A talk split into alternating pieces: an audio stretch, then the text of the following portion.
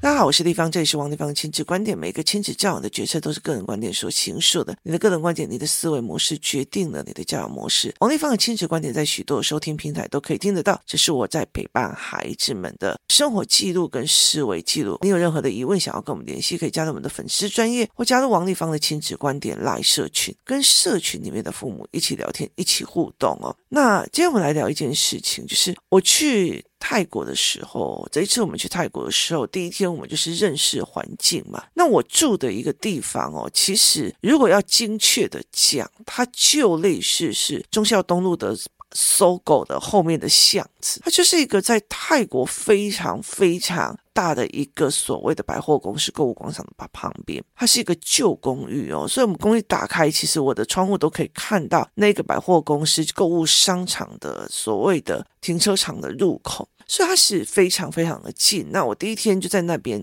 第二天就会就是让孩子们在里面做攻略跟研究。第三天我们就去去恰都假。我们那时候决定星期四去的一个很大的理由，因为不是我决定，一个很大的一个原因就是刚好可以去恰都假。那个时候我们其实想要去看有没有哪一些的东西可以适合教案回来买的哦。恰都假那时候我很久以前去过，它是一个非常非常非常大的一个。所谓的批发周末市集哦，所以我第一次去的时候，那时候是很热，可是因为就是气候的反应，现在气候的状况异常哦，所以现在的热就更热。我们在泰国的这几天有飙到四十度的这个状况，可是我真心要觉得哦，体感温度台湾还是真的比较热很多。那后来我就去那边的时候，那我们就在那边逛逛逛逛，我就在练孩子去逛所谓的你去发现商品或发现特殊的商品。泰国这几年的文青跟他们的创意市集是让我觉得非常非常的有趣的，甚至他们的所谓的新生代的创意哦，是你没有办法去想象的。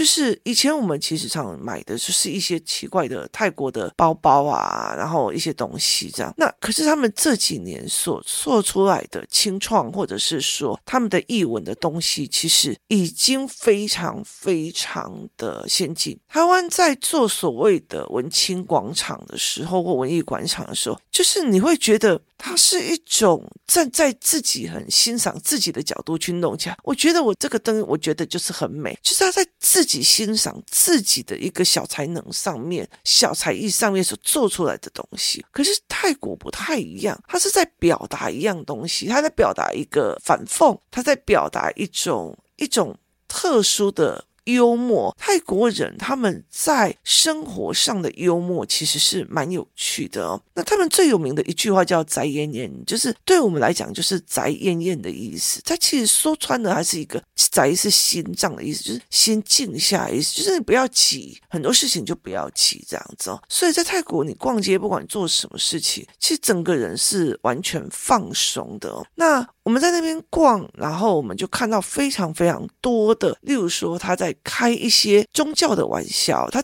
宗教的玩笑他不不会是开泰国的，他是开日本的玩笑，他会把一些日本名人或一些日本的。一些动漫来去做一种二创、二次创作，那他们的幽默其实让人觉得非常非常有趣哦。啊，只是觉得你去泰国之后，你还买一种非常日本商味的东西很奇怪。那那个时候，我有跟他们讲说，你的衣服不要带的太多，为什么？因为你去到那边最好是买他们那边的 salon 的裤子。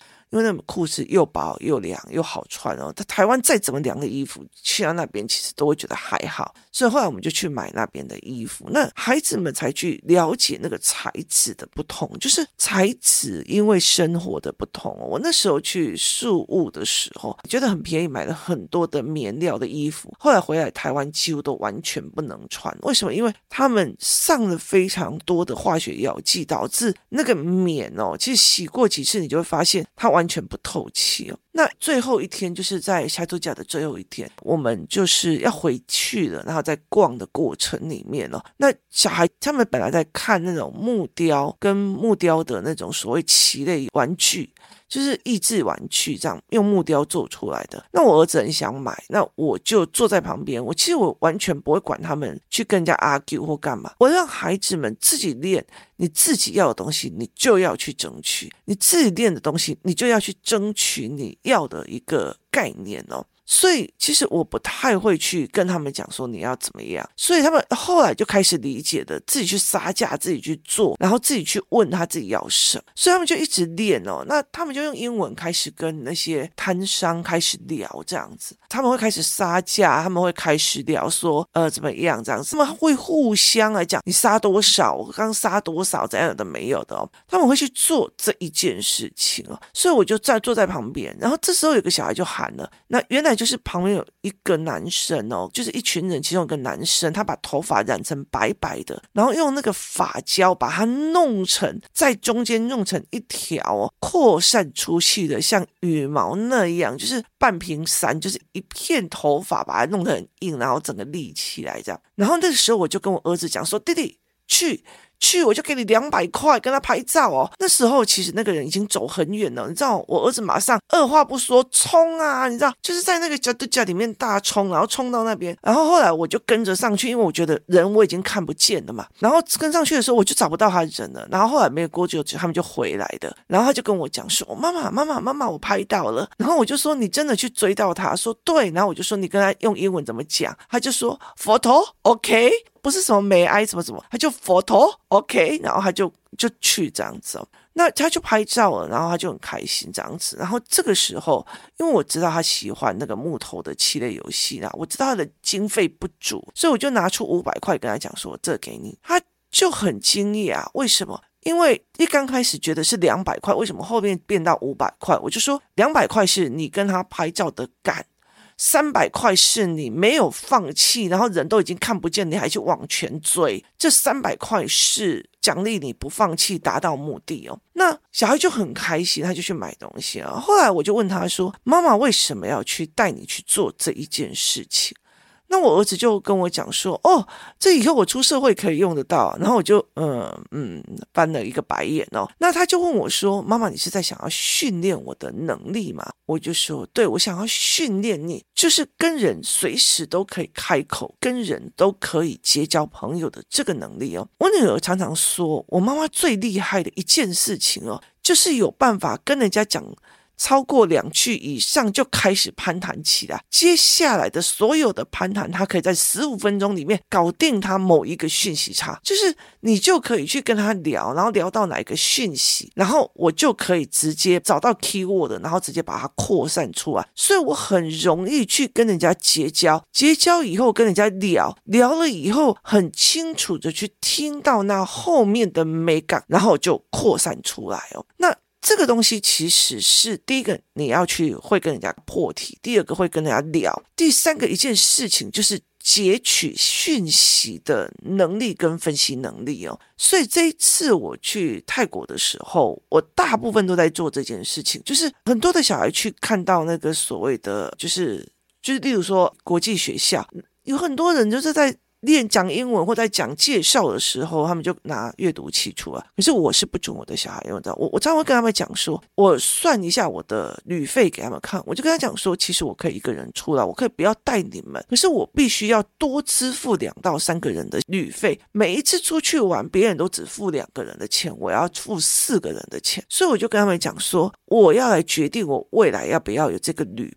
哦，所以如果你们出来就是只是看阅读器，那你就回到家里去看就好了。于是他们就不会这样子做。那每次到房间的时候，我就会叫他们去把今天 catch 到的 information，就是你今天去抓到了、拉到的一个话头或者一个句片语或一个单字，你都必须帮我抓出来，然后我们就来聊这个脉络图有可能是什么。所以其实我会觉得说。我会觉得说，旅行是一种记忆的延伸。那如果你的孩子几乎都是片段的、片段的、片段的，那他其实是没有一个记忆的延伸。那我常常会在旅途里面去创造他们会留下很深刻的记忆的过程。例如说，我就会跟他讲两百块去跟他拍照，然后他们就会往前冲这样子哦。或者是你们今天要自己杀价哦，你们今天要自己讲、自己用哦，我不会哦，就是。如果你今天自己用自己的能力去满足自己的欲望，就是我想要什么。然后我也刚好有没有钱，然后我的钱或许不够，那我怎么去跟他杀价哈？你用自己的能力，而不是靠我说妈妈我要这个，然后就好像一副别人要帮你做的样子哦，是你自己去完成你自己的要的东西，那我就会补助你购物金。那于是他们就会开始，就是看到什么他们就直接去弄。我有好几次制止了我儿子去买伤害性的，例如说。呃，木头的弓箭呐、或干嘛这些东西，你知道，因为他太快下手了，然后太快，而且讲价越来越快，然后完全不怕。然后后来我就跟他讲一件事情，我就跟他讲说。人跟人哦，你家都叫你进来之后，都是买东西，都是买东西，它叫消费性行为。可是当你去跟一个人，然后做了一个蠢事去拍了照的时候，家对家对你来讲是一个很有旅行记忆乐趣的一个点，是一个事件，是一个想法，是一个思维。那。这个东西它才有那个价值哦。旅行是一个消费性行为，还是一个思考性行为哦？旅行的样貌有非常多种哦，这我们之后会来讲哦。所以我就让他们去练这一块是这样子的思维。所以你以后你就可以笑闹之间去谈。我跟你讲，我在甲都甲的时候干了什么事啊？我在大城的时候我做了什么事情？我我跟你讲哦，我怎样怎样怎样。所以他们可以去做。这些事情，那些东西都是超过了所谓你的你的攻略。你今天要去哪里？你今天要干嘛？它都是旅行中里面的不确定因素与不确定的思维，所以它就是。旅行让人家觉得非常美丽的一件事情，你在攻略里面所看到的一些事情，你在小红书里面，你在 YouTube 里面看到别人在介绍这个地方，可是你去的时候，你会闻到当地的气味，你会摸到那些食物，你会感受到那个太阳跟那个闷热在你身上会发的感觉。你会闻到那个当地的气息，这也就是我很不喜欢坐游览车的味道，因为它会把那个当地的气息都会变成游览车的气味，所以其实。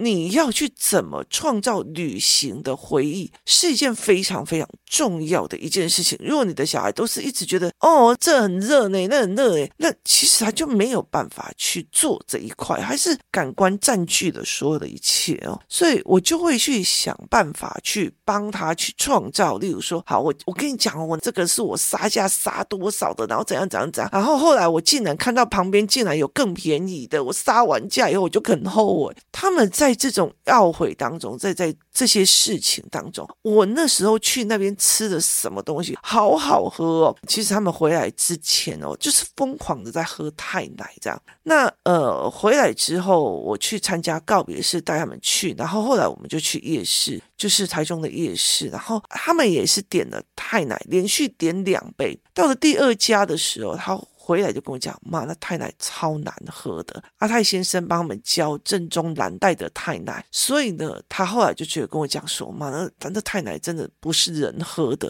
就是它的味道不一样，所以他会理解，就是他就跟我讲，早知道在泰国我就多喝几些哦。这它是呈现一种我在那里的记忆点哦，所以像我儿子跟我女儿，其实他们。一刚开始他们是动漫族的，所以他们对很多很多的日本是非常非常的喜好的。可这二十几天哦，就是我看到他小孩去学校里面，老师写。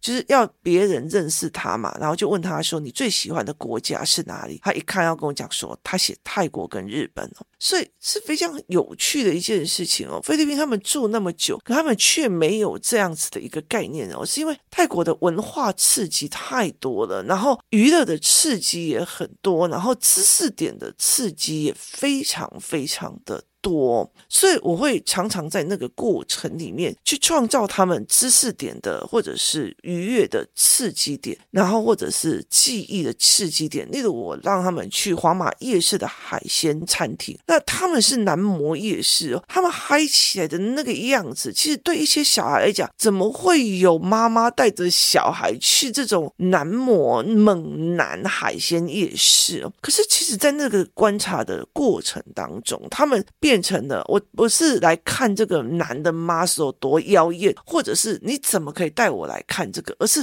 他看整个华马夜市的商业逻辑跟商业思维哦，那这是完全不一样的一个角色论点，所以对他们来讲，他们就会有不一样的思考点。包括我们去在河上，就是我们一边游河，然后一边吃呃游艇上的自助餐的时候，就是那个主持人就在那边讲说，哦，唱一唱，唱一唱，然后就找了一些欧巴桑起来唱这样。你知道台湾人出去哦，尤其是老太太们，哇塞，真的很放得开，在唱台语歌。就我这群小孩就上去开始在他前面开始狂跳舞，这是一个非常非常让我觉得有趣的一个思维，就是他们也开始慢慢慢慢的被我。传达说，我要去创造某一个回忆点，然后就是 enjoy it，就是要非常愉悦的享受当下的氛围。不管今天是猛男海鲜，还是游轮上面的这一群所谓的 pub。那他们很开始去享受每一个当下。其实我从以前到现在，我其实一直在带着我的孩子去享受真实的世界，而且每次去我都比他们还要嗨。那我就会一直在帮他们创造非常非常多的记忆点。所以后来回来的时候，别人在问我的女儿说：“哎，你去那边有什么好玩的？”她就会讲：“我去帮大象洗澡，我去帮大家煮餐，我煮午餐给大象吃。”然后我去摸了豹，我去摸了狮子，我去喂长颈鹿，长颈鹿也把头伸到我的手边来要东西。然后他们还讲说，呃，他们去穿古装，然后去看泰式的建筑，然后去去抱了蛇，然后去看了蛇的展览，然后又去看了眼镜猴这样子哦。然后水上市场啊，什么有的没有，然后什么东西我就说这个没看过，我们买；那个东西没看过，我们吃。就是每一样东西都要踹踹踹哦。我记得我们到了一个安朵水上市场，那。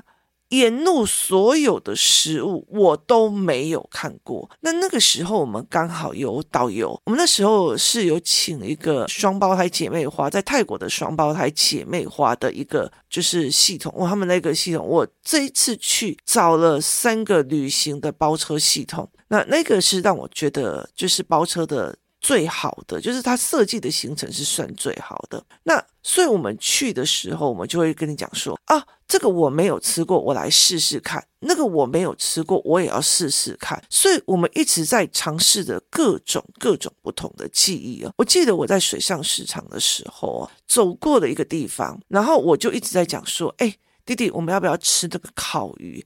那个烤鱼上面就是抹了一层白白的东西哦，就抹了一层白白的东西在上面烤。那如果有去钓过虾或是钓过海钓，大概就会很清楚一件事情，就是钓虾场或钓鱼场哦，他们会提供大量的粗盐。那所以你钓完了之后，他会帮你处理内脏去鳞之后，你就可以把它包满了。严严紧紧的盐厚厚的，然后上去烤，烤完以后再把那个盐块给剥掉，就很好吃，这样子。那我儿子就讲，耶，一看就很咸。他讲那个，嗯，一看就很咸，你知道吗？这一句话就是你的认知是很咸的，你光看外表是很咸的，你就讲了这一句，嗯，一看就很咸，我不要吃。你知道，我二话不说进去点了给他吃，就是。打破你原有既定的认知而创造记忆点这件事情也非常非常的有趣啊！后来还一次，妈，他们不是盐巴，哎，它是一个很奇怪的一个东西哦，我们到现在还没有抓出来什么。我就说会咸吗？他说完全不会，真的完全不会咸哦。所以他其实是创造一个，我那时候只是说一个，我觉得看起来很咸，我妈就一直带着我进去吃。原来它不咸哦，我原本认为，然后后来。我从来不会想要让一个孩子用了一个错误的认知，或者不管他看起来怎么样，我就没有去跟他探讨过这真实又是怎样。可是我儿子觉得那个很脏，那我就要去打破他的觉得，所以我会去用这样很多的概念去陪孩子去过，而去创造他旅行上的记忆点。那。